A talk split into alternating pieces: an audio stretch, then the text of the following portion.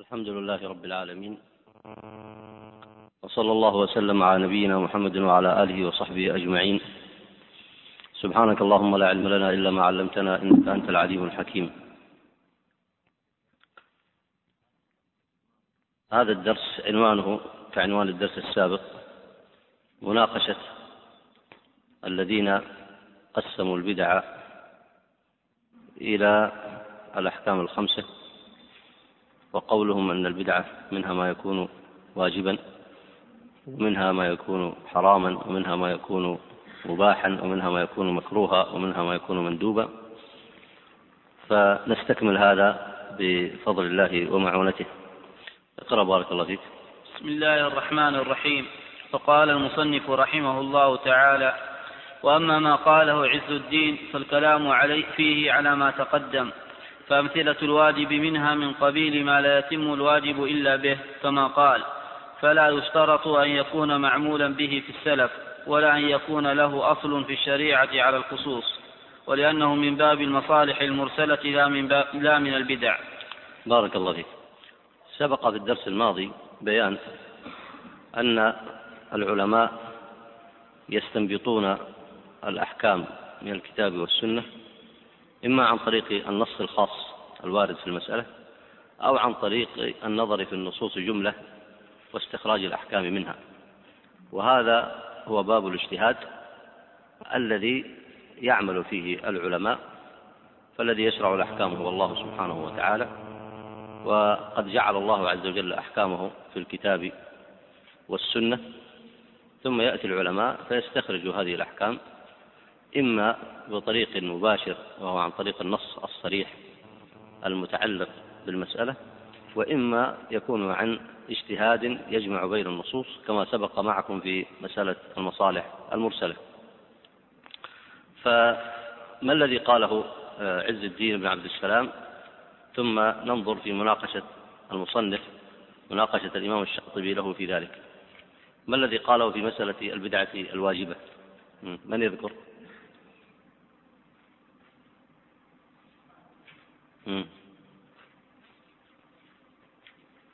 ممكن تراجعون الكتاب سبق هذا. لأن هذه المناقشة الآن واردة على كلامه السابق.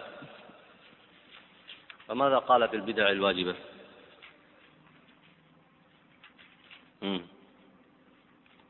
تفضل. ما أمر به الشارع. يعني تفضل.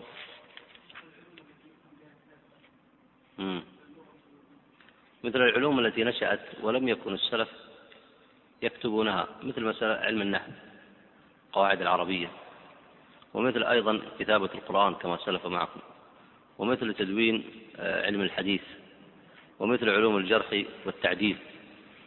هذا ماذا يسميه العز بن عبد السلام؟ يسميها من البدع الواجبة. لماذا سماها بدعا؟ من يذكر الجواب؟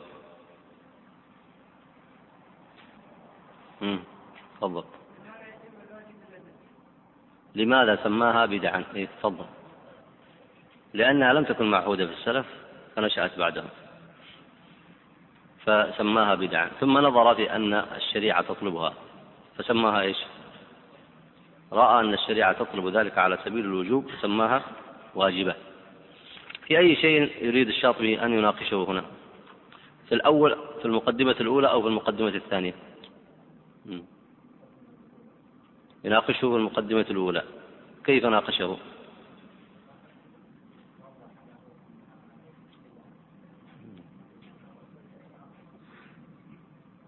أي نعم. بين المصنف هنا أن هذه المسألة ترجع إلى العمل بالنصوص الشرعية. النبي عليه الصلاة والسلام أمر بكتابة القرآن وأمر أيضا كان له كتاب وحي وأمر بكتابة الحديث. فالنبي عليه الصلاة والسلام كان له كتاب يكتبون الوحي وأمر بصريح الحديث بكتابة بعض الأحاديث لبعض أصحابه. وكان الصحابة أيضا يكتبون. فما نشأ عندهم إنما عملوا به بمقتضى الدليل الشرعي وهي وهي التي يسميها العلماء المصالح المرسلة لأن كتابة القرآن مصلحة شرعية دلت الأدلة عليها. وقد سبق الكلام في ذلك. وكذلك ما يتعلق بعلم النحو كما سيأتي كلام المصنف. الشاطبي هنا لا يرتضي هذه التسمية بل يقول هذه من مسائل الاجتهاد. فإذا نظرنا في الشريعة علمنا أو علم العلماء من أن حفظ الشريعة واجب وكتابة القرآن واجبة وكذلك كتابة الحديث وكذلك تعلم العلوم التي يفهم بها القرآن. وهذا معنى قوله هنا يقول فلا يشترط أن يكون معمولا به في السلف أي مثل علم النحو ليس بشرط أن يكون الصحابة دونوا علم النحو لأنهم لم يكونوا يحتاجون لذلك لأن الناس كانوا على سرقتهم في علم العربية. فلما احتاج الناس بعد ذلك لكتابة علم النحو وقواعده فإنما عملوا بذلك تحقيقا للمصلحة التي شهد الشرع لها وهو طريق لحفظ النصوص الشرعية والعلم بها. طيب ما معنى قوله هنا ولا أن يكون له أصل في الشريعة على الخصوص؟ إيش معنى كلامه تفضل. لا يأتي دليل يخص هذا الأمر بعينه. أي نعم. ليس بالضرورة أن يكون الاجتهاد محمولا على نص خاص بل قد يكون محمولا على جملة أدلة. لاحظوا هذا المعنى قد يكون محمولا على جملة أدلة. فمثلا كتابة القرآن واجبة وحفظ العلوم التي يحفظ بها القرآن واجب واجبة أيضا. لكن من أين تعرف هذا؟ من دليل واحد ولا من مجموعة أدلة؟ من مجموع أدلة متناثرة في الشريعة تدل على ذلك. هذا معنى قوله هنا. يعني فلا بد إذن أن يكون هناك إما دليل خاص على المسألة وإما جملة أدلة في الكتاب والسنة تدل عليها. فإذا ثبت ذلك فهل نعتبر هذا من الاجتهاد الفقهي ولا من البدع؟ أي نعم. فإذا المصنف هنا لا يوافق عز الدين بن عبد السلام على تسمية هذا النوع بدعة. طيب اقرأ بارك الله فيك. أما هذا الثاني فقد تقدم. وأما الأول فلأنه لو كان ثم من يسير إلى فريضة الحج طيرانا في الهواء أو مشيا على الماء لم يعد مبتدعا بمشيه كذلك. لأن المقصود إنما هو التوصل إلى مكة لأداء الفرض وقد حصل على الكمال فكذلك هذا. على أن هذه أشياء قد ذمها بعض من تقدم من المصنفين في طريقة التصوف وعدها من جملة ما ابتدع الناس وذلك غير صحيح ويكفي في رده إجماع الناس قبله على خلاف ما قال. أي لاحظ معي هنا ما الذي يريد أن يناقش فيه الشاطبي الآن؟ تفضل. الموضع الذي يناقش فيه ما هو؟ أين ورد الكلام فيه عند عز الدين بن عبد السلام؟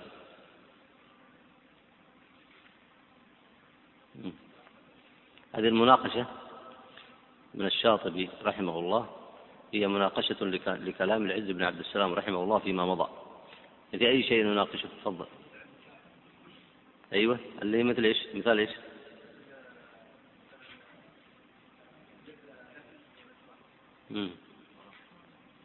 تفضل. لا. مم. هذا الكلام ليس في هذا. تأمل. تفضل. طيب تفضل. إيش؟ ركوب؟ تفضل. عندما نتكلم عن تدوين القرآن من بعدنا. فأن المقصود من التبليغ من بعدنا هذا لا يتم إلا بتدوينه لكن الكلام الآن يتكلم كما هو ظاهر يتكلم في بعض الطرائق الصوفية الذي يحج بلا زاد مثلا يقطع المسافات يقول أنه متوكل على الله في هذا المعنى يتكلم. فما الذي مضى في كلام العز بن عبد السلام؟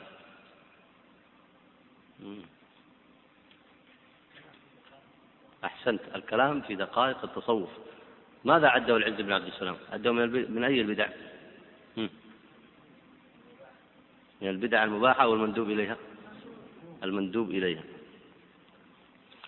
آه، فهو يناقشه هنا. يقول هل الكلام في دقائق التصوف من البدع المندوب إليها؟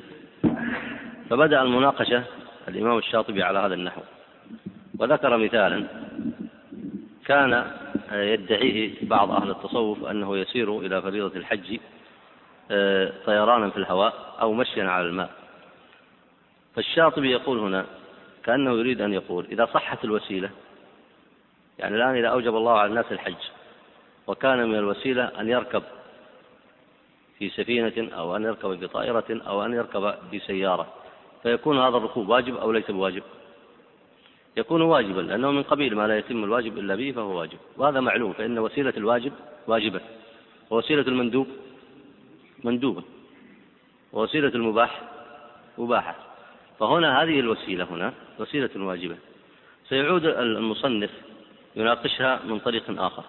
قال ذم بعض من تقدم من المصنفين في طريقة التصوف. ذم هذا لأن هذا الفعل لا ينضبط ولا يقبل حتى من مدعيه. ولا يقبل من مدعيه. وقال وعدها عدها أصحاب الطريقة في أول شأنهم من جملة ما ابتدع الناس. أي نعم. طيب اقرأ بارك الله فيك. على أنه نقل عن القاسم بن مخيمرة أنه ذكرت العربية فقال أولها كبر وآخرها بغي. وحكي أن بعض السلف قال النحو يذهب الخشوع من القلب ومن أراد أن يزدري الناس كلهم فلينظر في النحو. آه القاسم بن مخيمرة هو أبو عروة الهمداني الكوفي. إمام حافظ. روى عن بعض الصحابة وكان ثقة فاضلا توفي سنة 100 هجرية.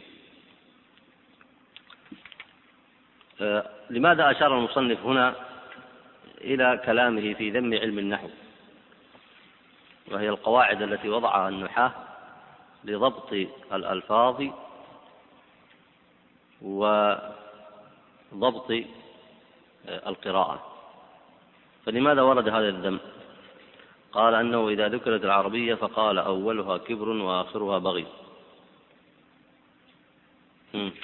ثم قال من أراد أن يزدري الناس كلهم فلينظر في النحو. لماذا؟ لماذا يزدري الناس كلهم؟ من أين تأتي هذه الآفة؟ أحسنت. لقلة معرفة الناس بالنحو والإعراب. فكأنه إذا اختص بهذا من دون الناس ازدراهم. وهو يقع من بعض الناس. وهو يقع من بعض الناس. لكن سيأتي الشاطب الآن يناقش هذا الموضوع. ويقول مثلا إن حفظ القرآن لا يكون إلا بحفظ العربية لا يكون إلا بحفظ لغة العرب. ولذلك من الهجمات التي جاءت في هذا العصر أكثرها جاءت هجمات على اللغة العربية ونشر العامية. لماذا؟ حتى يبعد الناس عن القرآن. فإن الناس إذا جهلوا لغة العرب جهلوا القرآن. فإنما يحتاجون إلى من يفسر لهم القرآن. ولا يفهموا ألفاظه. وينتشر الجهل به. ولذلك نشروا العامية وأضعفوا من تعلم اللغة العربية. فالمحافظة على لغة العرب محافظة على الشريعة. المحافظة على لغة العرب محافظة على الشريعة. وأما أنه ورد ذم النحو عند بعض من تقدم هل هذا الذم يقتضي أن النحو بدعة؟ لا يقتضي ذلك. لأنه هنا ذم النحو أو ذم الكبر والسوء الذي وقع عند بعض النحاة. أحسنت ذم الكبر لكن لم يذم أصل العلم. اقرأ جوابه. ونقل نحو من هذه وهذه كلها لا دليل فيها على الذم لأنه لم يذم النحو من حيث هو بدعة بل من حيث ما يكتسب, ما يكتسب به أمر زائد. كما يذم سائر علماء السوء سائر علماء السوء لا لأجل علومهم بل لأجل ما يحدث لهم بالعرض من الكبر به والعجب وغيرهما. ولا يلزم من ذلك كون العلم بدعة. لاحظ هذا الجواب. يعني يقول هنا ذم علم النحو. لا يقتضي أن النحو بدعة. بل إن ذم آه، الكبر أو البطر الذي يدخل على بعض النحاة وازدراءهم للناس لعدم علم الناس بألفاظ اللغة العربية هذا الذم ليس منصبا على هذا العلم. وضرب لك مثال. فقال عالم السوء علماء السوء قد يقع في العالم كبر وعجب وقد يقع منه آه، تفلت على العمل بالتكاليف وقد يقع منه بدعة وهوى تقع منه مخالفات للشريعة. فإذا ذمه الناس ذموا العلم الذي يحمله ولا ذموه هو؟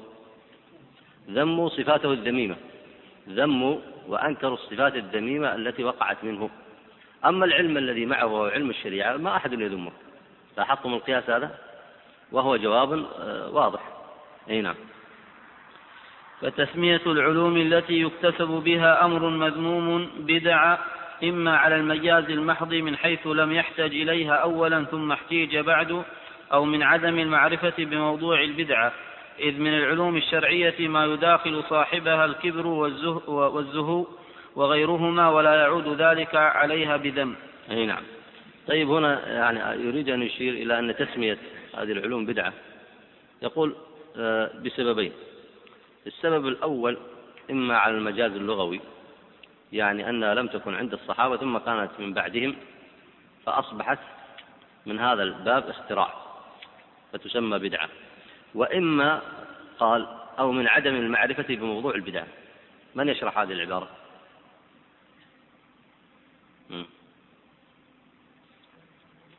يعني عدم فهمه لضوابط البدعة وتعريفها أحسنت. ترى هذه الموضوعات تفيدكم الآن في مراجعة ما سبق معكم. فالذي ينسى تعريف البدعة سيدخل كل شيء في الابتداع. ما هو تعريف البدعة موضوع البدعة ما هو؟ ها. تفضل. أي نعم. طريقة في الدين مخترعة تضاهي الشريعة. النحو طريقة أليس كذلك؟ ها؟ ينطبق عليه القيد الأول. وطريقة في تعلم الدين أو لا؟ في معرفة العربية ومعرفة ألفاظ القرآن. فينطبق عليه الأمر الثاني طريقة في الدين. مخترعة يعني أنها جاءت بعد اجتهاد فلم تكن في الصحابة. كذا أو لا؟ هل ينطبق عليها التعريف الأخير تضاهي الشريعة؟ أو تساندها. وأنها مأخوذة من اجتهاد شرعي بل كما سيأتي معكم هو من عمل الخلفاء من سنتهم لأن عليا ثبت أنه هو الذي أمر بوضع النحو. وسيأتي معكم هذا.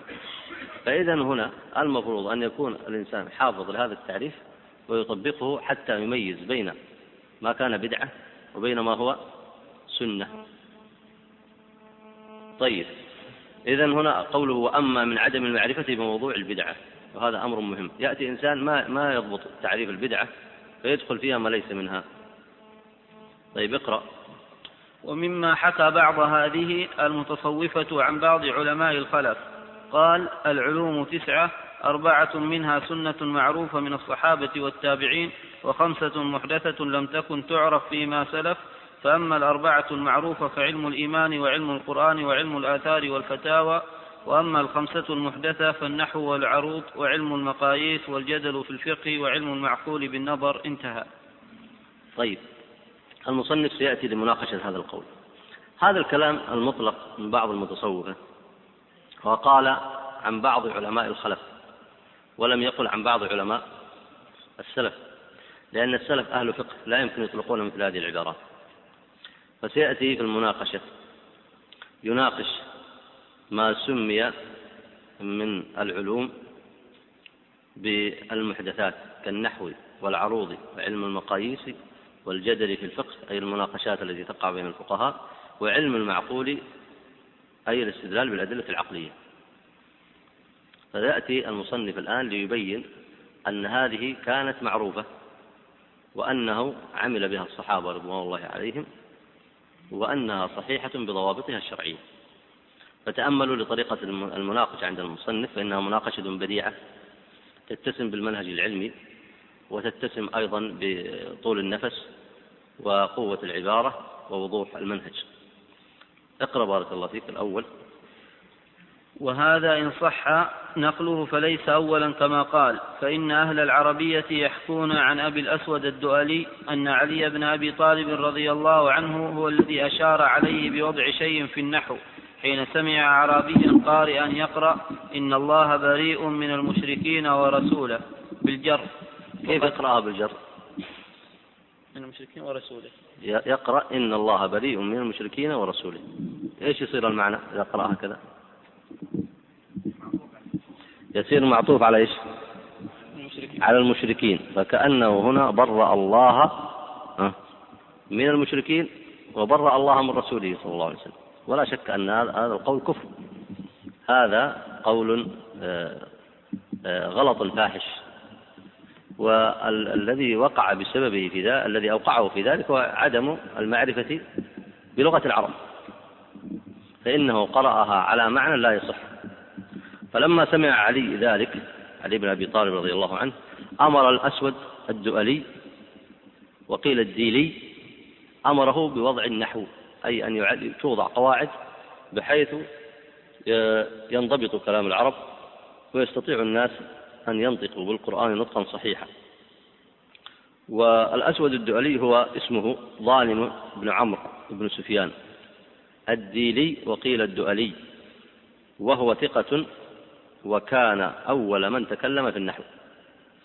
وسيأتي المصنف يشير أن علي بن أبي طالب سنته من سنة الخلفاء الراشدين وهذا يدل على أصل على أن النحو آه، عمل به لحفظ القرآن ويمكن أن يضيف الشاطبي هنا أيضا وأن هذا النحو وإن لم يكن مدونا لكنه كان في كلام الصحابة أو لا.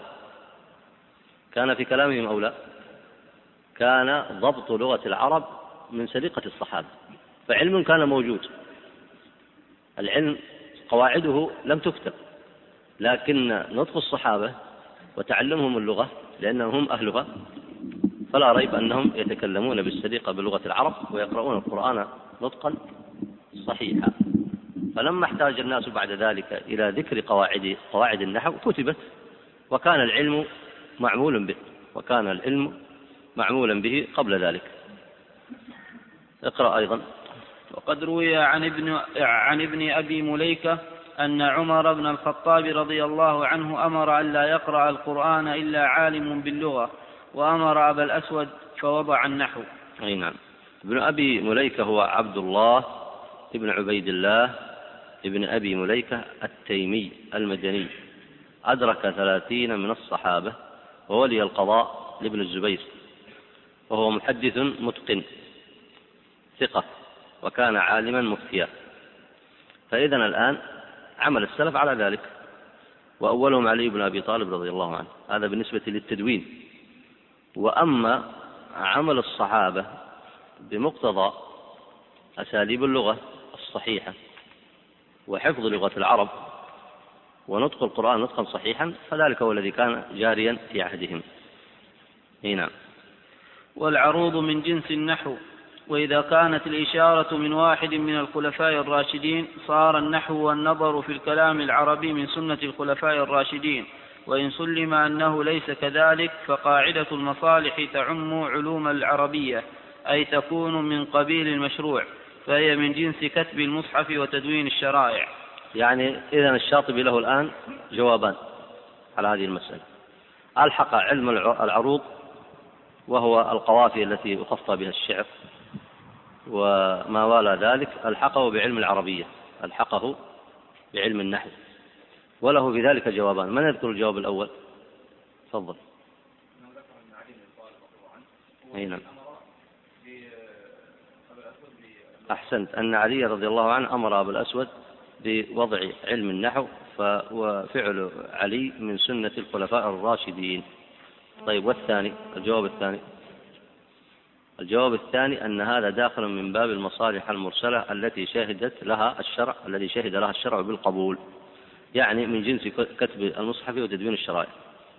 طيب اقرأ بارك الله وما ذكر عن القاسم آه، عن القاسم بن مخيمرة قد رجع عنه فإن أحمد بن يحيى ثعلبا قال ما هو الذي ذكر عن عن القاسم؟ ما هو الذي ذكر عنه؟ دم النحو أيوه. أي نعم. قال كان أحد الأئمة في الدين يعيب النحو ويقول أول تعلمه شغل وآخره بغي. يزدرى به الناس فقرأ يوما إنما يخشى الله من عباده العلماء برفع الله ونصب العلماء. فقيل له كفرت من حيث لم تعلم تجعل الله يخشى العلماء؟ فقال لا طعنت عن علم يؤول إلى معرفة هذا أبدا. بارك الله أه، أحمد بن يحيى هو أحمد بن يحيى بن يزيد الشيباني مولاهم البغدادي إمام النحوي ثقة وحجة مشهور بالحفظ توفي سنة 291 هجرية. أه قرأ الآية برفع الله ونصب العلماء. يصير المعنى إيش؟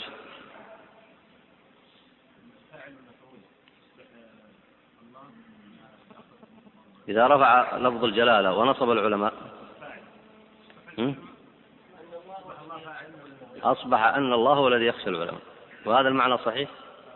هذا المعنى فاسد بل كما قال هو كفر. كيف يخشى الله عبيده؟ لكن من أين وقع هذا الفساد في المعنى في القراءة؟ من أين وقع؟ من ناحية الخلل في النطق وعدم العلم بلغة العرب فقرأها على هذا الوجه الذي لا يصح. فلما نظر في شأنه قال الواجب تعلم علم العربية حتى يعرف كيف يقرأ القرآن. ولذلك الآن في قراءة القرآن لا بد من تلقيه مشافهة. فإذا تلقاه الإنسان مشافهة فإنه يضبط آيات القرآن. إذا أخذها عمن هو ضابط لها. وإذا قرأ القرآن لوحده فإنه يقرأه على غير وجهه في كثير من الآيات. وقد يثبت معه الغلط في القراءة فلا يستطيع أن يصحح بعد ذلك. ولذلك أولى بالإنسان إذا بدأ في قراءة القرآن وحتى لو كان قد قرأه بعد قبل ذلك إن, إن كان يقع منه الغلط بين الفينة والفينة فعليه أن يعيد قراءة القرآن على شيخ متمكن من ضبط القراءة. حتى لو قرأ عليه سورة أو سورتين أو ثلاث أو جزءا أو جزئين قدر ما يستطيع. إذا أخذه عن عن شيخ ضبط هذه القراءة. وهناك أناس تجده يحفظ القرآن. تجده فعلا يحفظ القرآن. لكن حفظه إما على نفسه وإما على من لم يضبط القراءة. فتجده جميل الصوت ويلحن لحنا فاحشا. السبب ما هو؟ السبب أنه لا يتقن العربية. كما هو معلوم في مثل هذه العصور لأنه لم يدرسها لم يتعلمها. والسبب الثاني أنه حفظ على نفسه فحفظ الغلط فهذا يحتاج إلى تصحيح. فينبغي للإنسان إذا أراد أن يحفظ شيئا من القرآن قليلا أو كثيرا أن يعرضه على الحفاظ المتقنين حتى تقع قراءته آه، على وجه صحيح. طيب اقرأ بارك الله فيك. قال عثمان بن سعيد الداني الإمام الذي ذكره أحمد بن يحيى هو القاسم ابن مخيمرة. قال وقد جرى لعبد الله بن أبي إسحاق مع محمد بن سيرين كلام وكان ابن سيرين ينتقص النحويين. فاجتمعا في جنازة فقرأ ابن سيرين إنما يخشى الله من عباده العلماء برفع اسم الله. فقال له ابن, إسحاق ابن أبي إسحاق كفرت يا أبا بكر تعيب على هؤلاء الذين يقيمون كتاب الله فقال ابن سيرين إن كنت أخطأت فأستغفر الله. أي نعم. هذه القصة إن ثبتت لا شك أن فيها آه، فضل ابن سيرين لأنه لأن رجوعه إلى الحق واضح جدا وهذا من إنصافه. قال إن كنت قد إن كنت أخطأت فأستغفر الله. بالنسبة للآية في سورة التوبة إن الله بريء من المشركين ورسوله أن الله آه، أحد زملائكم صحح هذا؟ قال هي بالفتح؟ ما هو أول الآية؟ براءة من الله ورسوله. الذين عاهدتم من المشركين فسيحوا في الأرض أربعة أشهر. واعلموا أن الله بريء من المشركين ورسوله. بالفتح. صحح بارك الله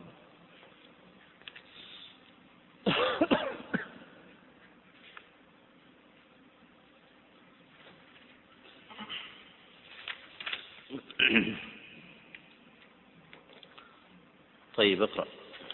وأما علم المقاييس فأصله في السنة ثم في علم السلف بالقياس ثم قد جاء في ذم القياس أشياء حملوها على القياس الفاسد وهو القياس على غير أصل وهو عمدة كل مبتدع. طيب قال علم القياس أصله في السنة. قال ثم في علم السلف. ثم قال ثم قد جاء في ذم القياس أشياء حملوها على القياس الفاسد. هذه كل واحدة تحتاج إلى دليل. فآل الشاطبي ذكر الدليل. كل واحدة من هذه تحتاج إلى دليل. وخاصة في المناقشة والمناظرة. لأنهم الذي ذكروا أن القياس مبتدع. واعتبروه أيضا من البدع الواجبة. فهو يناقش يقول هذا ليس من البدع بل قد ورد به الشرع. فأما علم المقاييس فأصله في السنة. من يذكر الدليل؟ من يستطيع يذكر الدليل على هذا؟ تفضل. كيف؟ لا ليس هذا هو المقصود علم المقاييس هو القياس المعروف أصل من أصول أهل السنة من أصولهم الكتاب والسنة والإجماع والقياس. والقياس معناه حمل فرع على أصل مسألة حادثة تحمل على أصل شرعي سابق. هنا.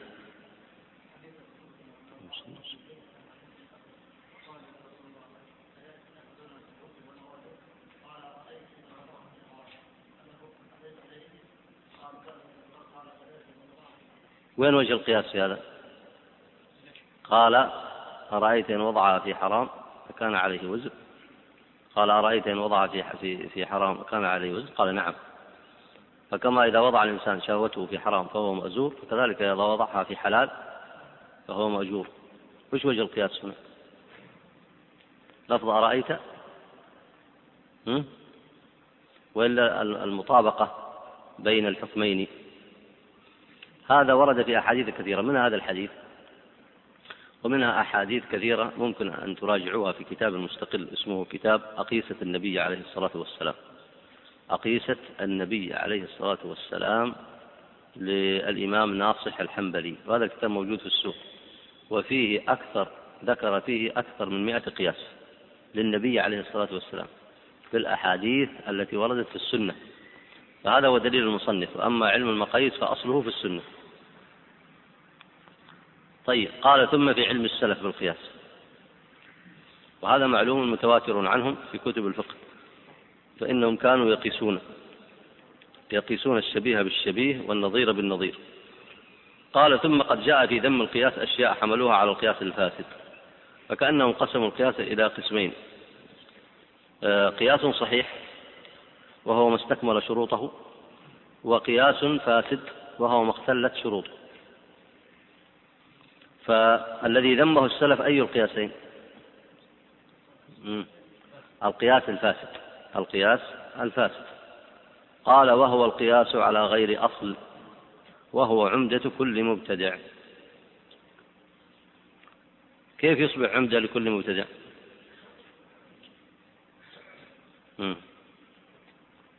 تفضل.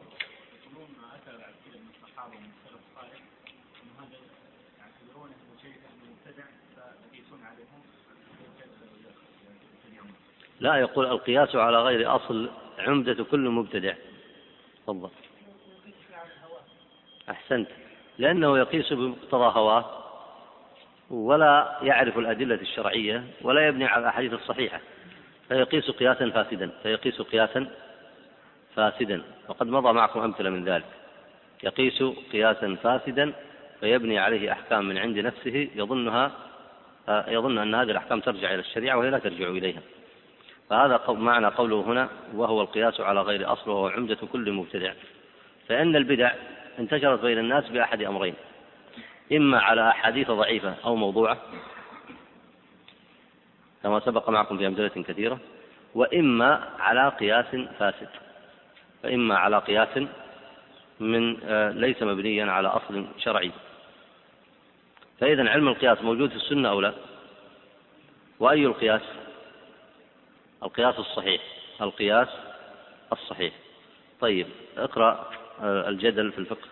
وأما الجدل في الفقه فذلك من قبيل النظر في الأدلة. وقد كان السلف الصالح يجتمعون للنظر في المسائل الاجتهادية التي لا نص فيها. للتعاون على استخراج الحق فهو من قبيل التعاون على البر والتقوى ومن قبيل المشاورة المأمور بها فكلاهما مأمور به. إيه هذا جواب عن ما ذكره العز بن عبد السلام في مسألة الجدال في المسائل العلمية. فيقول أن الجدال والمناقشة ليست من الأمور المبتدعة بل كان السلف يصنعون ذلك. بل كان السلف يصنعون ذلك رحمهم الله وكذلك الصحابة. والمقصود هنا من المناظرة أو المدارسة أو المجادلة المقصود بها المجادلة بالتي التي هي أحسن. وهذا شأن العلماء. وهكذا ينبغي شأن طلاب العلم في التعلم في المناقشة في المناظرة وفي المدارسة. فإن يجب أن يكون مقصود الإنسان المتعلم والعالم مقصوده الدليل الشرعي. وهذا يكون يعرف بالمناقشة والمذاكرة. فهذا من قبيل التعاون على البر والتقوى يعني تدل عليه النصوص ومن قبيل المشاورة لأنهم كما يتشاورون في أمر دنياهم وأمرهم شورى بينهم. أفلا يتشاورون في أمر دينهم؟ فكذلك في معرفة الأحكام الشرعية.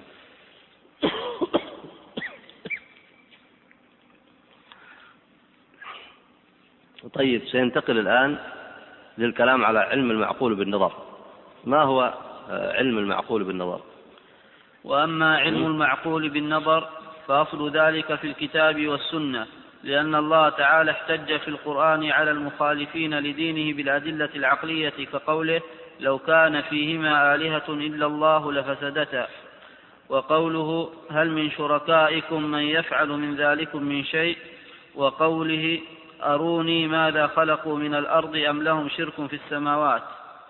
وحكى عن إبراهيم عليه السلام محاجته للكفار بقوله فلما جن عليه الليل رأى كوكبا قال هذا ربي إلى آخره.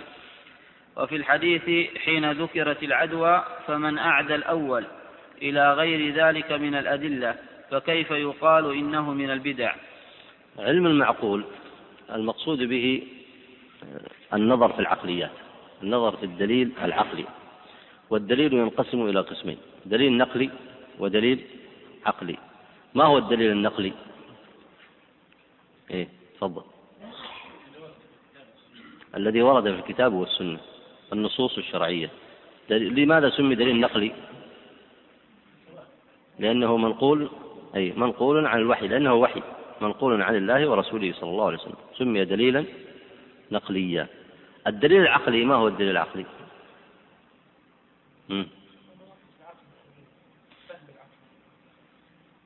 هو ما توصل إليه العقل السليم؟ طيب قريب من هذا. الدليل العقلي هو آه، ما توصل إليه العقل السليم بالنظر الصحيح. وقد يكون هذا بإلحاق الأشباه بالأشباه أو النظائر بالنظائر أو المستلزمات أو نحو ذلك.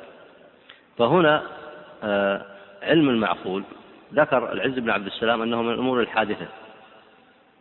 الشاطبي يقول أن علم المعقول موجود في الكتاب والسنة. موجود في الكتاب والسنة. فكأن الدليل هنا عند الشاطبي يكون نقليا وفي نفس الوقت ممكن أن يكون عقليا. وهذا منهج قوي أشار أشار إليه شيخ الإسلام ابن تيمية وغيره. لماذا أشاروا إليه واهتموا به؟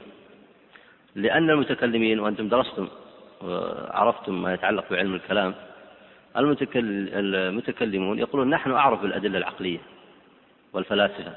الفلاسفة والمتكلمون والنظار يقول نحن أعرف بالأدلة العقلية وهي التي تقنع الناس. فكأنهم شعروا أنهم تميزوا عن الفقهاء والمفسرين والمحدثين بمعرفتهم بالأدلة العقلية.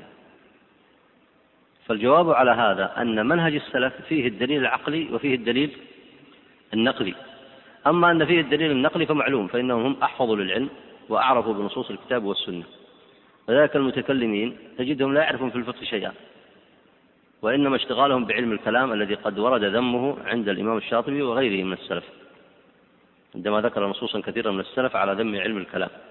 فعلماء الكلام لا يشتغلون بالفقه ولا يعرفون آه، تفصيل النصوص الشرعية.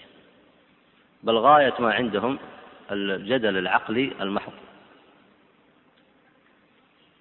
وأما علماء السنة فهم يدرسون الفقه والحديث والتفسير ويهتمون بعلم النصوص الشرعية. وأيضا يتميزون بمعرفة الدليل العقلي الصحيح. يتميزون بمعرفة الدليل العقلي الصحيح. وإنما تحصلوا على ذلك لأنهم اتبعوا منهج القرآن في معرفة الأدلة العقلية. فالقرآن فيه أدلة عقلية. فإذا الوحي مشتمل على الأدلة النقلية وعلى الأدلة العقلية. وعلى هذا الدليل العقلي الموجود في القرآن ممكن أن يتصف بوصفين. يعني يمكن أن نصفه بأنه دليل نقلي ويمكن أن نصفه بأنه دليل عقلي. نصفه بأنه دليل نقلي لماذا؟ لأنه ورد في الكتاب والسنة. ونصفه بدليل بأنه دليل عقلي لماذا؟ لأنه مبني على مقدمات عقلية صحيحة مشاهدة أو حسية. إذا نظر فيها العقل السليم تقبلها. وسيأتي سيأتي ذكر الأمثلة هنا كما آه، صنع الشاطبي. ما وجه الدليل العقلي هنا؟ لو كان فيهما آلهة إلا الله لفسدتا.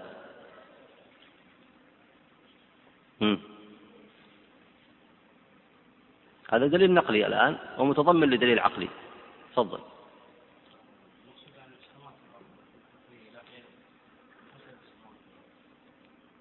أي نعم. هذا دليل عقلي احتج الله به على المشركين الذين أبوا من متابعة الرسل عليهم الصلاة والسلام. ولم يعبدوا الله عز وجل وصرفوا عبادتهم لغير الله أو جعلوا الشركاء مع الله. فهذا الدليل يعرض على أذهانهم وهو دليل عقلي واضح. فالله عز وجل يقول لهم أو معنى هذه الآية لما فرقتم الآلهة؟ وجعلتم إلها في السماء وآلهة في الأرض. فتارة تعبدون الله وتارة تعبدون غيره. فهذه العبادة التي قسمتموها واتبعتم آلهة شتى عبادة باطلة لأن الإله لا بد أن يكون واحدا. الإله لا بد أن يكون واحدا. يعني الإله الصحيح الذي الإله عفوا الذي يستحق العبادة وحده لا بد أن يكون واحدا. تبقى الآلهة الأخرى مزيفة أو لا؟ مزيفة كما عبد الناس الملائكة وعبدوا البشر وعبدوا الحجر وعبدوا الطواغيت وعبدوا الشمس عبدوا الكواكب وعبدوا الأحجار وعبدوا أيضا الأنبياء. كل هذه عبادات باطلة. وهؤلاء المعبودين سواء رضوا بالعبادة أو لم يرضوا بها الأنبياء لم يرضوا بها والملائكة لم يرضوا بالعبادة أن يعبدوا من دون الله فسواء الذين رضوا بها أو لم يرضوا بها هؤلاء لا لا يصح أن يكون أحد منهم إلها يستحق العبادة ما الدليل على هذا؟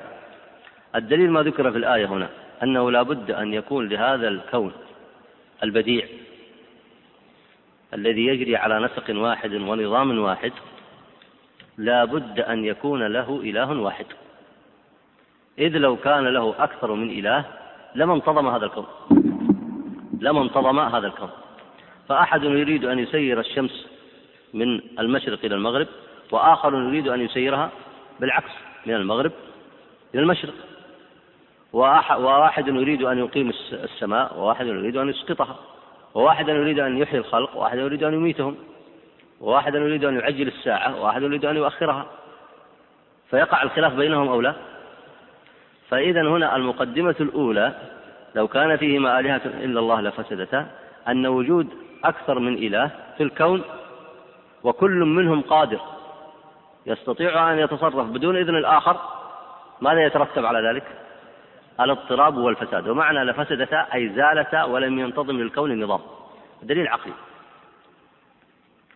فإذا لما انتظم ولم يظهر فيه الفساد دل ما دل ذلك على أي شيء؟ دل على أن المدبر واحد. وهذا هو الدليل العقلي في هذه الآية وهو دليل في قوة عبارته وهو من معجزات اللفظ القرآني. القرآن معجز بلفظه وكذلك معجز بمعناه. لو كان فيهما آلهة إلا الله لفسدتا فلما لم تفسد دل ذلك على أن مدبرها واحد وخالقها واحد ومنشئها واحد مستجمع لجميع صفات الكمال فهو إذن المعبود وحده دون سواه بحق سبحانه وتعالى. الدليل الثاني أيضا هل من شركائكم من يفعل من ذلك من شيء؟ لما ذكر الله خلق السماوات والأرض وذكر المخلوقات. أي إنسان يسمع هذا الجواب؟ بأي شيء, بأي شيء سيجيب؟ أي إنسان سئل؟ هذا السؤال. سواء كان مؤمنا أو كافرا. المؤمن طبعا سيجيب أن الله هو الذي خلق وأن الشركاء من دونه لا يخلقون شيئا. والكافر هل يستطيع أن يجاوب غير هذا الجواب؟ لن يستطيع. لماذا؟ لأن هذا السؤال سؤال موقوف إجابته على أمر مشاهد حسي وهو ما ورد من الخلق في السماوات والأرض. فهل أحد يستطيع أن يفعل من ذلك شيء؟ والجواب أن لا. وهو دليل عقلي واضح مبني على الحس والمشاهدة لا أحد يستطيع أن يكابر فيه.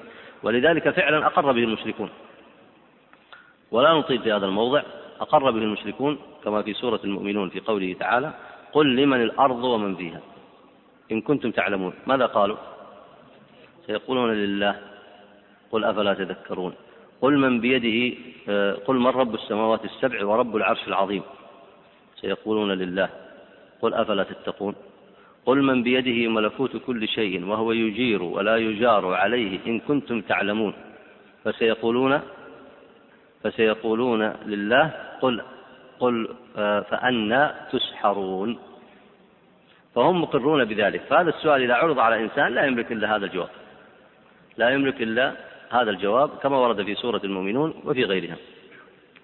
الدليل العقلي في الآية الأخيرة أروني ماذا خلقوا من الأرض أم لهم شرك في السماوات؟ نفس الدليل. دليل عقلي حسي.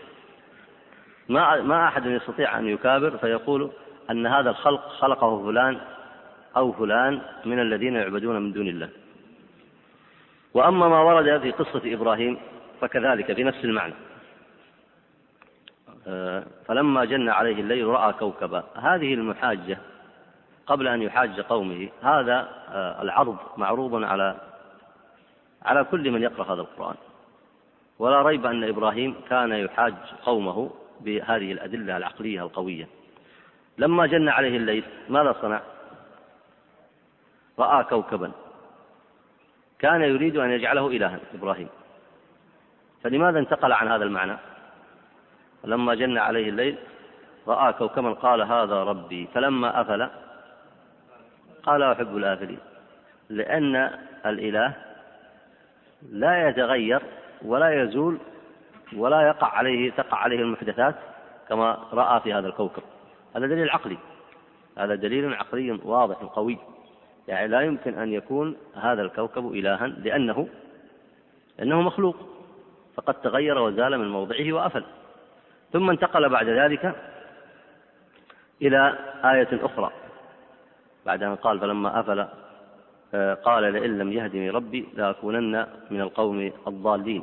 فلما رأى الشمس بازغة قال هذا ربي هذا أكبر. فكأن الإله هنا لابد أن يكون أكبر من كل شيء. ولكنه أيضا ماذا وجد في الشمس؟ فلما أفلت قال يا قوم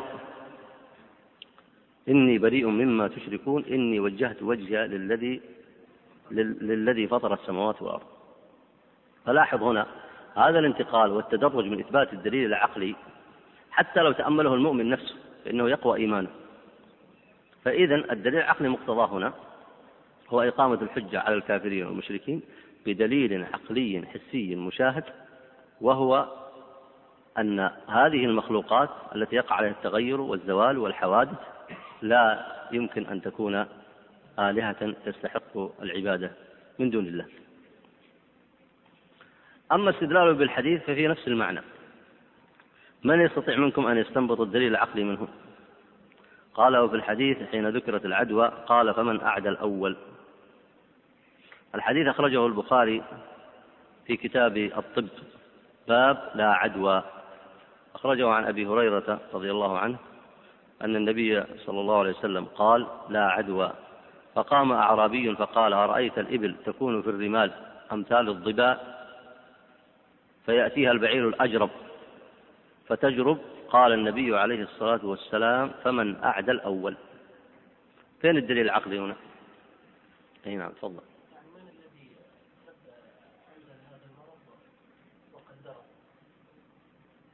هذا الدليل العقلي مم.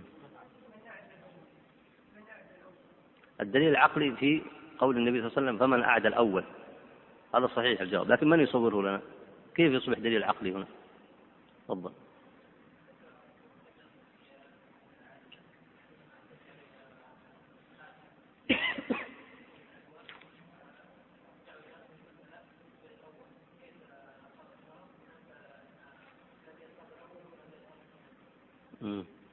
يعني هنا لا عدوى إلا بإذن الله. يعني لا يقع لا تضر إلا بإذن الله. كيف أثبت النبي صلى الله عليه وسلم للأعرابي الذي قال إن الإبل تكون في الرمال مثل الظباء سليمة نظيفة ليس فيها شيء. فيأتيها البعير الأجرب فينشر فيها الجرب. فكأنه فكأن الأعرابي يقول هذا هو السبب. فالنبي صلى الله عليه وسلم قال له ماذا؟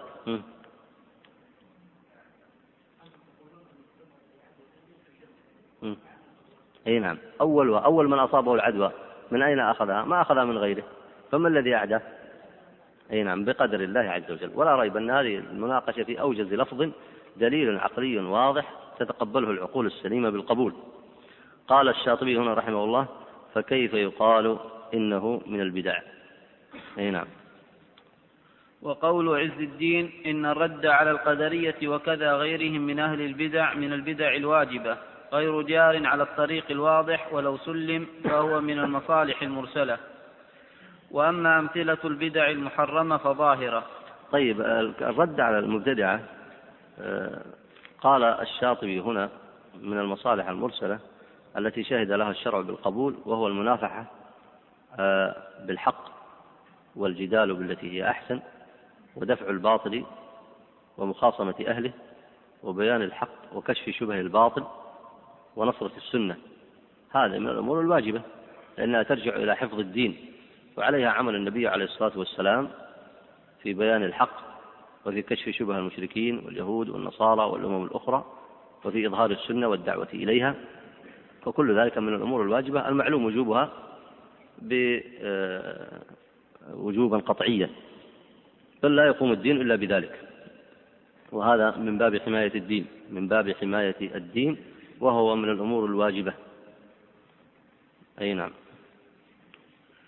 وأما أمثلة المندوبة فذكر منها إحداث الربط والمدارس فإن عنا بالربط ما بني من الحصون والقصور قصدا للرباط فيها فلا شك أن ذلك مشروع بشرعية الرباط ولا بدعة فيه.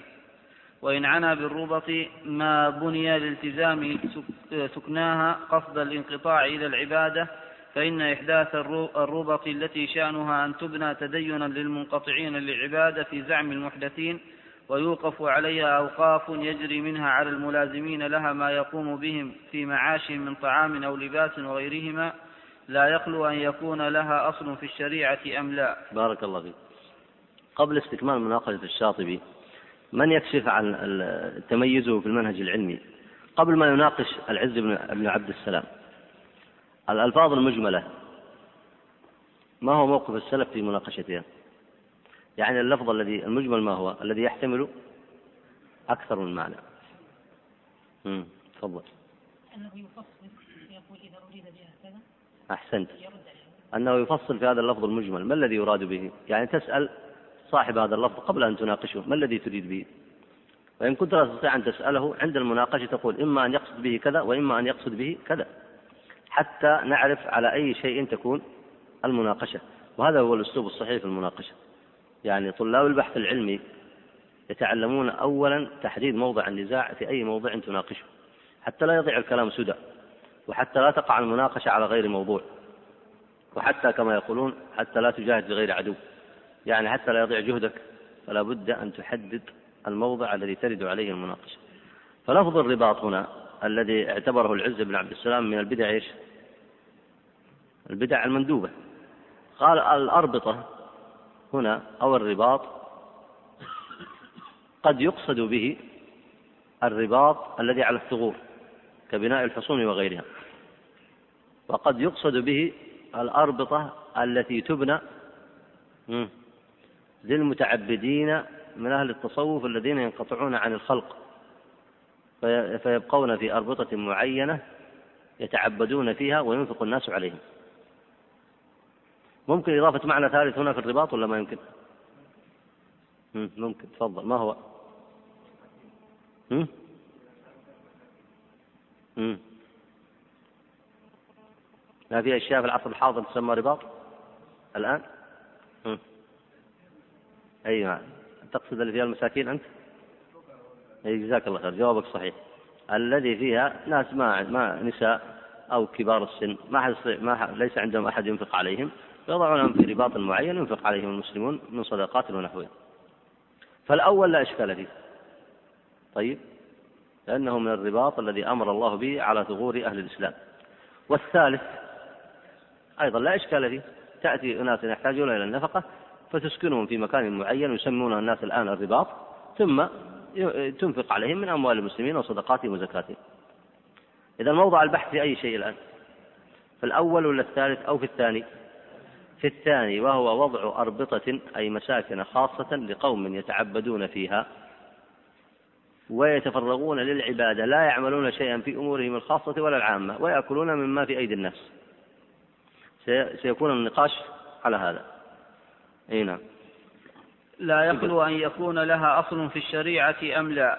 فإن لم يكن أصل دخلت في الحكم تحت قاعدة البدع التي هي ضلالات فضلا عن أن تكون مباحة فضلا عن أن تكون مندوبا إليها. وإن كان لها أصل فليس ببدعة فإدخالها تحت جنس البدع غير صحيح. يعني لاحظ الآن هنا. يناقش العز بن عبد السلام بعد أن تحدد موضع النزاع وهي الأربطة التي توضع. لقوم ينقطعون فيها للعبادة وينقطعون فيها من دون الناس للتعبد وينفق الناس عليهم يقول هنا هذه إما أن يكون لا أصل لها من الشرع فتدخل في أي شيء. تدخل في البدع. كيف تدخلها أنت في البدع؟ إذا ثبت أن ليس لها أصل. كيف تدخلها في البدع؟ التي هي ضلالات ها؟ أي نعم. لأنها طريقة لهم في التعبد. لم يأذن الله بها. الله عز وجل لم يأذن للناس أن ينقطعوا عن متاع الأرض المباح من الزوجة والولد والمال الصالح وترك الأمر المعروف والنهي عن المنكر والجهاد في سبيل الله ومخالطة الناس. لم يأذن الله لهؤلاء يتركوا هذا كله ثم ينقطعوا في مساكن معينة لمجرد التعبد والخلوة عن الناس. هل أذن الله لهم في هذه الطريقة؟ الأدلة تدل على أنه لم يأذن لهم. فهذا تبين لنا أنهم أحدثوا طريقة في الدين أي في طريقة العبادة وفي طريقة العمل بالإسلام مخترعة يضاهئون بها ما أمر الله به من شرائع كثيرة عطلوها وتركوها. فإذا ينطبق عليها تعريف البدعة وحينئذ تسمى بدعة لغة ولا حتى اصطلاحا. اصطلاحا وتقع في معنى الضلالة التي ذكرها النبي صلى الله عليه وسلم في الأحاديث. طيب وإن كان لها أصل الشاطبي الآن عنده منهج يريد يطبقه وأنت لابد يتضح لك هذا المنهج. الآن يتضح لك على هذه الأمثلة. فإذا كان لها أصل فليست ببدعة. فتبدو المناقشة الآن في أي شيء؟ النقطة الثالثة في الآن هل لها أصل أم لا؟ المتصوفة يدعون يقول لها أصل وهو أن قوما كانوا في عهد النبي عليه الصلاة والسلام لا يجدون شيئا لا يجدون مأوى ولا يجدون طعاما وهم ما يسمونهم بأهل الصفة. الذين الذين كان منهم أبو هريرة رضي الله عنه. فالصفة مكان في المسجد كانوا يجلسون فيه. ويأتي لهم الناس بالصدقات فيطعمون من طعام الناس ويجلسون في المسجد يتعبدون. هذه الصورة موجودة. ولاحظوا هنا أن هناك من يأتي فيستدل بأصل لا يدل له عليه. لماذا؟ لأنه فهمه على غير وجهه. الشاطبي سيقر بأن هذه الصورة موجودة. لأن هذه الصورة فعلا كانت موجودة. لكن هل هي صورة الأربطة التي ينقطع الناس فيها للتعبد أم صورة أخرى؟ سيأتي المناقشة الآن ويبين الفرق بين الصورتين. اقرأ بارك الله ثم إن كثيرا ممن تكلم على هذه المسألة من المصنفين في التصوف تعلقوا بالصفة التي كانت في مسجد رسول الله صلى الله عليه وسلم. يجتمع فيها فقراء المهاجرين وهم الذين نزل فيهم ولا تطرد الذين يدعون ربهم بالغداة والعشي يريدون وجهه. الآية. وقوله تعالى واصبر نفسك مع الذين يدعون ربهم بالغداة والعشي الآية. فوصفهم الله بالتعبد والانقطاع إلى الله بدعائه قصدا لله خالصا فدل على أنهم انقطعوا لعبادة الله لا يشغلهم عن ذلك شاغل. فنحن إنما صنعنا صفة مثلها أو تقاربها. يجتمع فيها من أراد أن ينقطع إلى الله ويلتزم العبادة ويتجرد عن الدنيا والشغل بها. وذلك كان شأن الأولياء أن ينقطعوا عن الناس ويشتغلوا بإصلاح بواطنهم ويولوا وجوههم شطر الحق فهم على سيرة من تقدم. لاحظتم الآن؟ والشاطبي في منهجه قبل أن يجيب على القول الذي لا يرى صحته من منهجه أن يستدل لهذا القول بما استدل له أصحابه بصورة واضحة. فالآن أهل التصوف يقولون إن ما نصنعه في الأربطة والانقطاع للتعبد من دون الناس وعدم إشغال أنفسنا بأي شغل لا من المباحات ولا من المندوبات ولا من الواجبات كالأمر بالمعروف والنهي عن المنكر وغيرها من الأعمال ومخالطة الناس والزواج وزراعة الأرض وغير ذلك من الأعمال المندوبة أو الواجبة. إنما تركنا ذلك اقتداء بأهل الصفة في زمن النبي عليه الصلاة والسلام الذين كانوا في مسجده منقطعين للتعبد لا يشغلهم عن ذلك شاغل ولا يشتغلون بما يشتغل به الناس من الأمور الواجبة أو المندوبة أو المباحة. هذا تصوير مذهبهم وسيأتي آه، يذكر الجواب عن ذلك. اقرأ بارك الله فيك. وإنما يسمى ذلك بدعة باعتبار ما بل هي سنة. وأهلها متبعون للسنة فهي طريقة خاصة لأناس. ولذلك لما قيل لبعض في كم تجب الزكاة قال على مذهبنا أم على مذهبكم؟ ثم قال أما على مذهبنا فالكل لله وأما على مذهبكم فكذا وكذا أو كما قال. أي نعم يعني يقصد هنا أن بعض المتصوفة يخرج من ماله كله. يخرج من ماله كله وينقطع للعبادة. فهذا هل تسأله كم الزكاة في مالك؟ بأي شيء سيجيبك. يقول الكل لله يعني تصدقت به كله. والذي ليس عنده مال طبعا لا يطالب بالزكاة. هذا معنى قوله هنا لما سئل كم الزكاة؟ قال على مذهبنا أو على مذهبكم. طيب اكمل. وهذا كله من الأمور التي جرت عند كثير من الناس هكذا غير محققة ولا منزلة على الدليل الشرعي. ولا على أحوال الصحابة والتابعين. لاحظ هنا يذكرك بمنهج آه، سبقت الإشارة إليه. يقول كثير من المتفقهة وهذا يكثر في طلاب العلم أنه يبني فكره أو بعض الآداب أو بعض الأعمال يبنيها على أمور غير محققة. يعني لا يحقق النظر في المسألة التي تدرس. ولا يحدد موضع النزاع ولا يعرف بالضبط في أي شيء سيتحدث. فيبني على أمور ظنية فلا تنضبط له المسائل. ثم قال ولا منزل على الدليل الشرعي أي أن العمدة ليس هو الدليل الشرعي عنده وإنما أمور أخرى. ثم قال ولا على أحوال الصحابة والتابعين أي يبني على أقوال المتأخرين. فتأمل هذا المنهج فإنه ينبغي أن يكون منهجا متميزا لطالب العلم. أي نعم.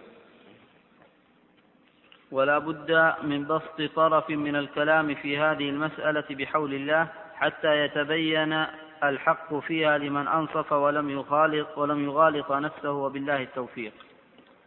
وذلك أن رسول الله صلى الله عليه وسلم لما هاجر إلى المدينة كانت الهجرة واجبة على كل مؤمن بالله ممن كان بمكة أو غيرها. بارك الله فيك. الجواب هذا ما أظنه يحتاج إلى شرح فتأملوه فإنه فإن جواب الشاطبي سهل وواضح في هذه المسألة فلا نحتاج أن نطيل في شرحه لضيق الوقت لكن الجواب الذي قاله هنا هو جواب كاف وشاف. اقرأ من أول بارك الله فيك. وذلك أن رسول الله صلى الله عليه وسلم لما هاجر إلى المدينة كانت الهجرة واجبة على كل مؤمن بالله ممن كان بمكة أو غيرها. فكان منهم من احتال على نفسه فهاجر بماله أو شيء منه فاستعان به لما قدم المدينة في حرفته التي كان يحتج تجارة أو غيرها كأبي بكر الصديق رضي الله عنه فإنه هاجر بجميع ماله وكان خمسة آلاف ومنهم من فر بنفسه ولم يقدر على استخلاص شيء من ماله فقدم المدينة صفر اليدين وكان الغالب على أهل المدينة العمل في حوائطهم وأموالهم بأنفسهم. فلم يكن لغيرهم معهم كبير فضل في العمل وكان من المهاجرين من أشركهم الأنصار في أموالهم وهم الأكثرون بدليل قصة بني النضير. فإن ابن عباس رضي الله عنه قال لما افتتح رسول الله صلى الله عليه وسلم بني النضير قال للأنصار إن شئتم قسمتها بين المهاجرين قسمتها. قسمتها بين المهاجرين وتركتكم وتركتم نصيبكم فيها وخلى المهاجرون بينكم وبين دوركم وأموالكم فإنهم عيال عليكم فقالوا نعم ففعل ذلك نبي الله صلى الله عليه وسلم غير أنه أعطى أبا دجانة وسهل بن حنيف وذكر أنهم فقراء. هذا الحديث أخرجه أبو داود في كتاب الخراج والإمارة والفيء وصححه الشيخ الألباني.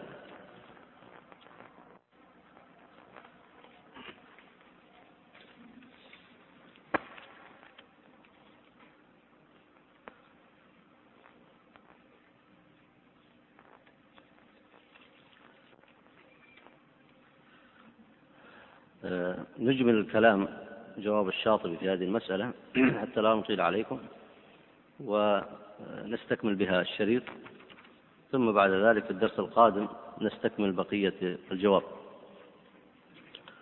الإمام الشاطبي هنا رحمه الله أراد أن يحدد المسألة التي وقع النزاع فيها في مسألة من هم أهل الصفة وماذا كانوا يعملون. وعادة المسائل التي تتعلق عند العلماء يسمونها تحقيق المناط وهو معرفة الواقع ومعرفة الحادثة معرفة صحيحة لها أثر في تنزيل الفتوى. فأهل الصفة من هم أهل الصفة؟ الشاطبي أتى بالأمر من أوله فقال إن الصحابة المهاجرين خرجوا من المدينة فمنهم من خرج بماله كأبي بكر ومنهم من لم يستطع فخرج فقيرا ليس عنده شيء. فلما جاءوا إلى المدينة الفقراء هؤلاء على أقسام. الذي عنده مال اكتفى بماله. وقد آه، يكون قد آخى النبي صلى الله عليه وسلم بينه وبين رجل من الأنصار. ومن ليس له مال وآخى النبي صلى الله عليه وسلم بينه وبين رجل من الأنصار أو أنه نزل إلى السوق فاتجر وكان له من تجارته مال. وبقي قوم لم يتمكنوا من ذلك. لم يتمكن من التجارة ولم يقدر عليها. ومعلوم أن المدينة قد يقوم فيها بعض التجار لكن لو كثروا لما تمكنوا من ذلك والناس تتفاوت خبراتهم في هذا الأمر. ومنهم من لجأ إلى مسجد النبي عليه الصلاة والسلام وجلس فيه لأنه لم يتمكن من الضرب في الأرض. هذه الصورة هي صورة هذه المسألة. يعني الشاطبي يريد أن يقول أن هؤلاء لم يختاروا الانقطاع إلى التعبد اختيارا كما يصنع أهل التصوف بعض أهل التصوف. وإنما هذا هو الوضع الذي هم فيه. أناس كما قال الله عز وجل للفقراء الذين أخرجوا من ديارهم وأموالهم لا ديار لهم ولا أموال ليس لهم شيء.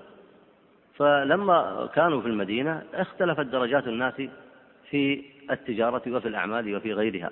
وهؤلاء كانوا من ضعفة الناس بحيث أنهم لم يستطيعوا أن يصنعوا مثل ما يصنع غيرهم من الذين اتجروا وعملوا. فبقيوا في مسجد النبي عليه الصلاة والسلام. لم يختاروا هذا الوضع اختيارا بدليل كما سيأتي معكم فيما بعد أنهم لما انتشر الجهاد واتسعت الأقاليم خرج هؤلاء ولم يكن أهل الصفة باقون على ما هم عليه. ولو كانوا أخذوه اختيارا لبقوا فيه. ولو كانت سنة ماضية لاستمرت في عهد أبي بكر وعمر وعثمان وعلي وبقيت الأرض لقوم ينقطعون آه، للتعبد فيها. لكن ذلك لم يكن. وسيأتي الكلام على حديث آه، أبي داود وهو حديث صحيح في مسألة قسمة آه، النبي صلى الله عليه وسلم لأرض بني النضير. فهنا الشاطبي سيطيل في الجواب في هذه المسألة وحاصلها كما سمعتم أن أهل الصفة أضياف الإسلام. وهنا تبدأ في قاعدة علمية في تحديد المصطلحات. من هم أهل الصفة؟ ورد في الحديث كما سيأتي معكم. كلام أبي هريرة رضي الله عنه قال هم أضياف الإسلام. الضيف ما هو حكمه بالإسلام؟ سيأتي معكم أنه أنه إن كان من أهل البادية أو في إن كان من أهل البادية فله حكم معروف وهو أن يكفيه الناس مؤونته سواء كان له مال أو لم يكن له مال. وإن كان من أهل المدن فكذلك إذا لم يكن له مال وهؤلاء لا مال لهم. فهم أضياف الإسلام فبقوا على هذه الحالة حتى أصبح لهم مال وحتى استطاعوا الضرب في الأرض. والشاطبي سيفصل الجواب في هذا طويلا وسيبين أنه لا تعلق لأهل الزوايا والربط بفعل الصفة فإن هؤلاء أهل سنة يجاهدون مع النبي عليه الصلاة والسلام ويتعلمون العلم ويأمرون بالمعروف وينهون عن المنكر وأهل الزوايا والربط لا يصنعون ذلك ليسوا بأهل سنة ولا هم يأمرون بالمعروف وينهون عن المنكر ولا يخرجون لجهاد ولا يتعلمون العلم. ففرق بين هؤلاء وبين هؤلاء. وجوابه في ذلك مفصل وهو جواب جيد ونافع ويدل على منهجيته في المناقشة كما سيأتي تطبيق منهجه السابق على هذا الموضوع. فإذا آه، ما ذكره العز بن عبد السلام من أن اتخاذ الرباط إن كان يقصد به كما ذكر الشاطبي آه، وضع أماكن ينزل فيها بعض الناس وينقطعون للتعبد إن كان قصده ذلك فهذا ليس من البدع المندوبة بل هو من البدع المحرمة بدع الضلال. والشاطبي بذلك أحسن كما سيأتي معكم على التفصيل لكن نكتفي بهذا إلى الدرس القادم إن شاء الله.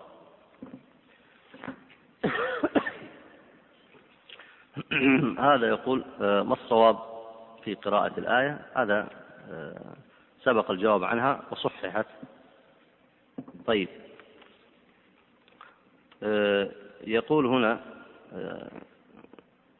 فأما المناخ لا تعدو قسمين فإن كان الإسراف من ماله فإن كره وإلا اغتفر هذا صحح في درس سابق كما هو في طبعة محققة صحيحة وسبق معكم أن صحة العبارة هي فإن كان وأظنكم صححتموها في الكتاب فإن كان مما له بال فإن كان مما له بال. فالذي ما صححها يصححها الكتاب.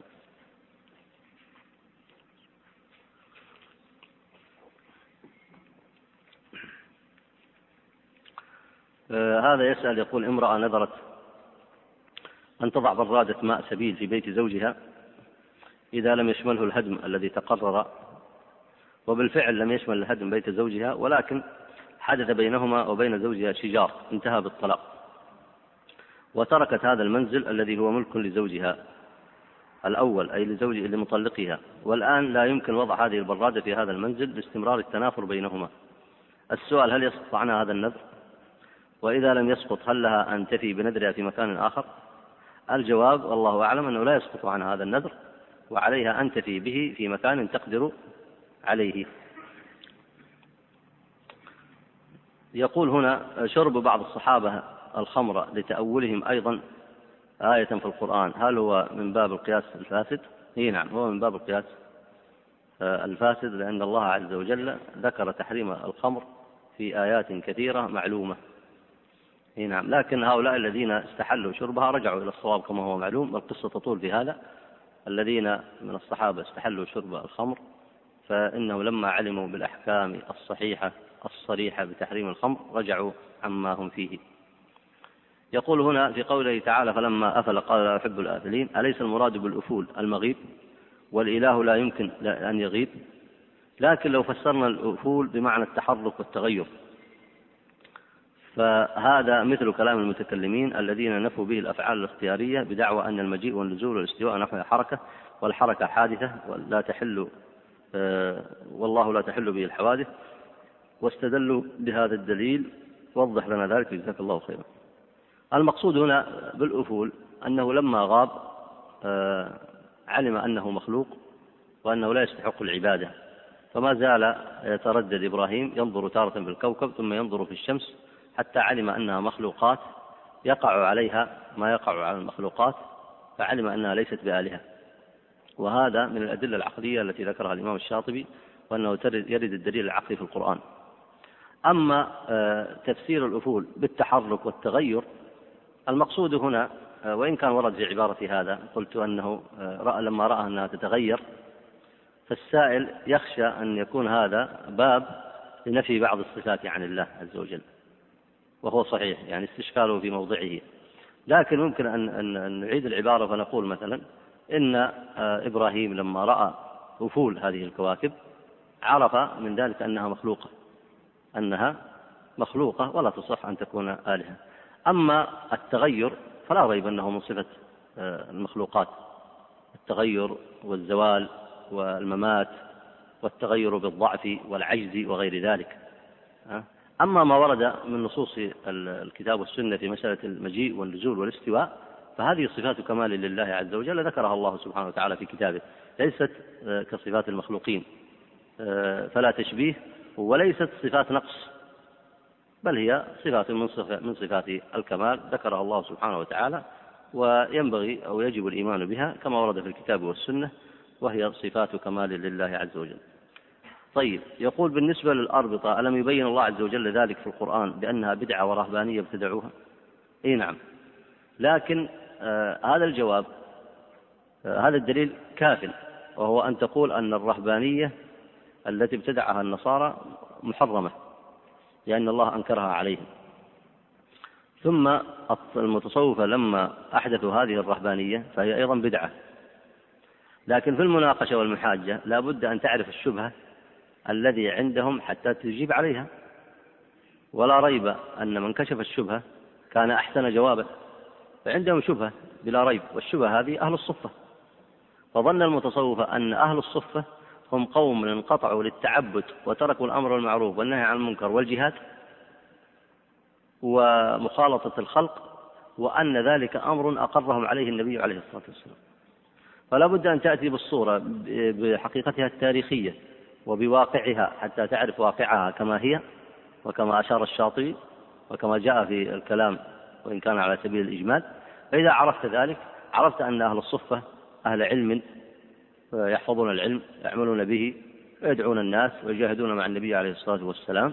لكن قوم لم يكن لهم مال واشتغلوا بالعلم والجهاد حتى يسر الله لهم بعد ذلك فأصبحوا من أهل المال فانطلقوا في الأرض كغيرهم من الصحابة رضوان الله عليهم بدليل أن هذه الصفة لم تبقى مستمرة في مسجد النبي عليه الصلاة والسلام. فإذا مثل هذا الجواب المجمل آه، لا يمكن أن يكفي في إقامة الحجة وإلا فإن الرهبانية التي ابتدعها النصارى أو التي يبتدعها المسلمون هي رهبانية لم يأمر الله بها سبحانه وتعالى وهي مخالفة لسنة النبي عليه الصلاة والسلام. لكن لا بد في الجواب المفصل لإزالة الشبهة من أن تذكر ملابسات الموضوع وأصله. وهذا لا ريب أنه من إقامة الحجة ومن حسن البيان. الفقرة من السؤال الآخر يقول اجتماع الرسول صلى الله عليه وسلم في بدء الدعوة في دار الأرقم بن الأرقم آه، ماذا نسمي الدار؟ حيث كان مكانا لاجتماع الصحابة رضوان الله عليهم. ما تحتاج إلى تسمية. يعني لابد أن تسمى باسم اسمها دار الأرقم أبي الأرقم هكذا اسمها. هي بيت كأي بيت من بيوت الناس يجتمع الناس فيه لمصلحة التعاون على البر والتقوى يتعلمون العلم ويعرفون ما يجب عليهم وما يتخذونه من الوسائل المشروعة للدعوة إلى الله عز وجل.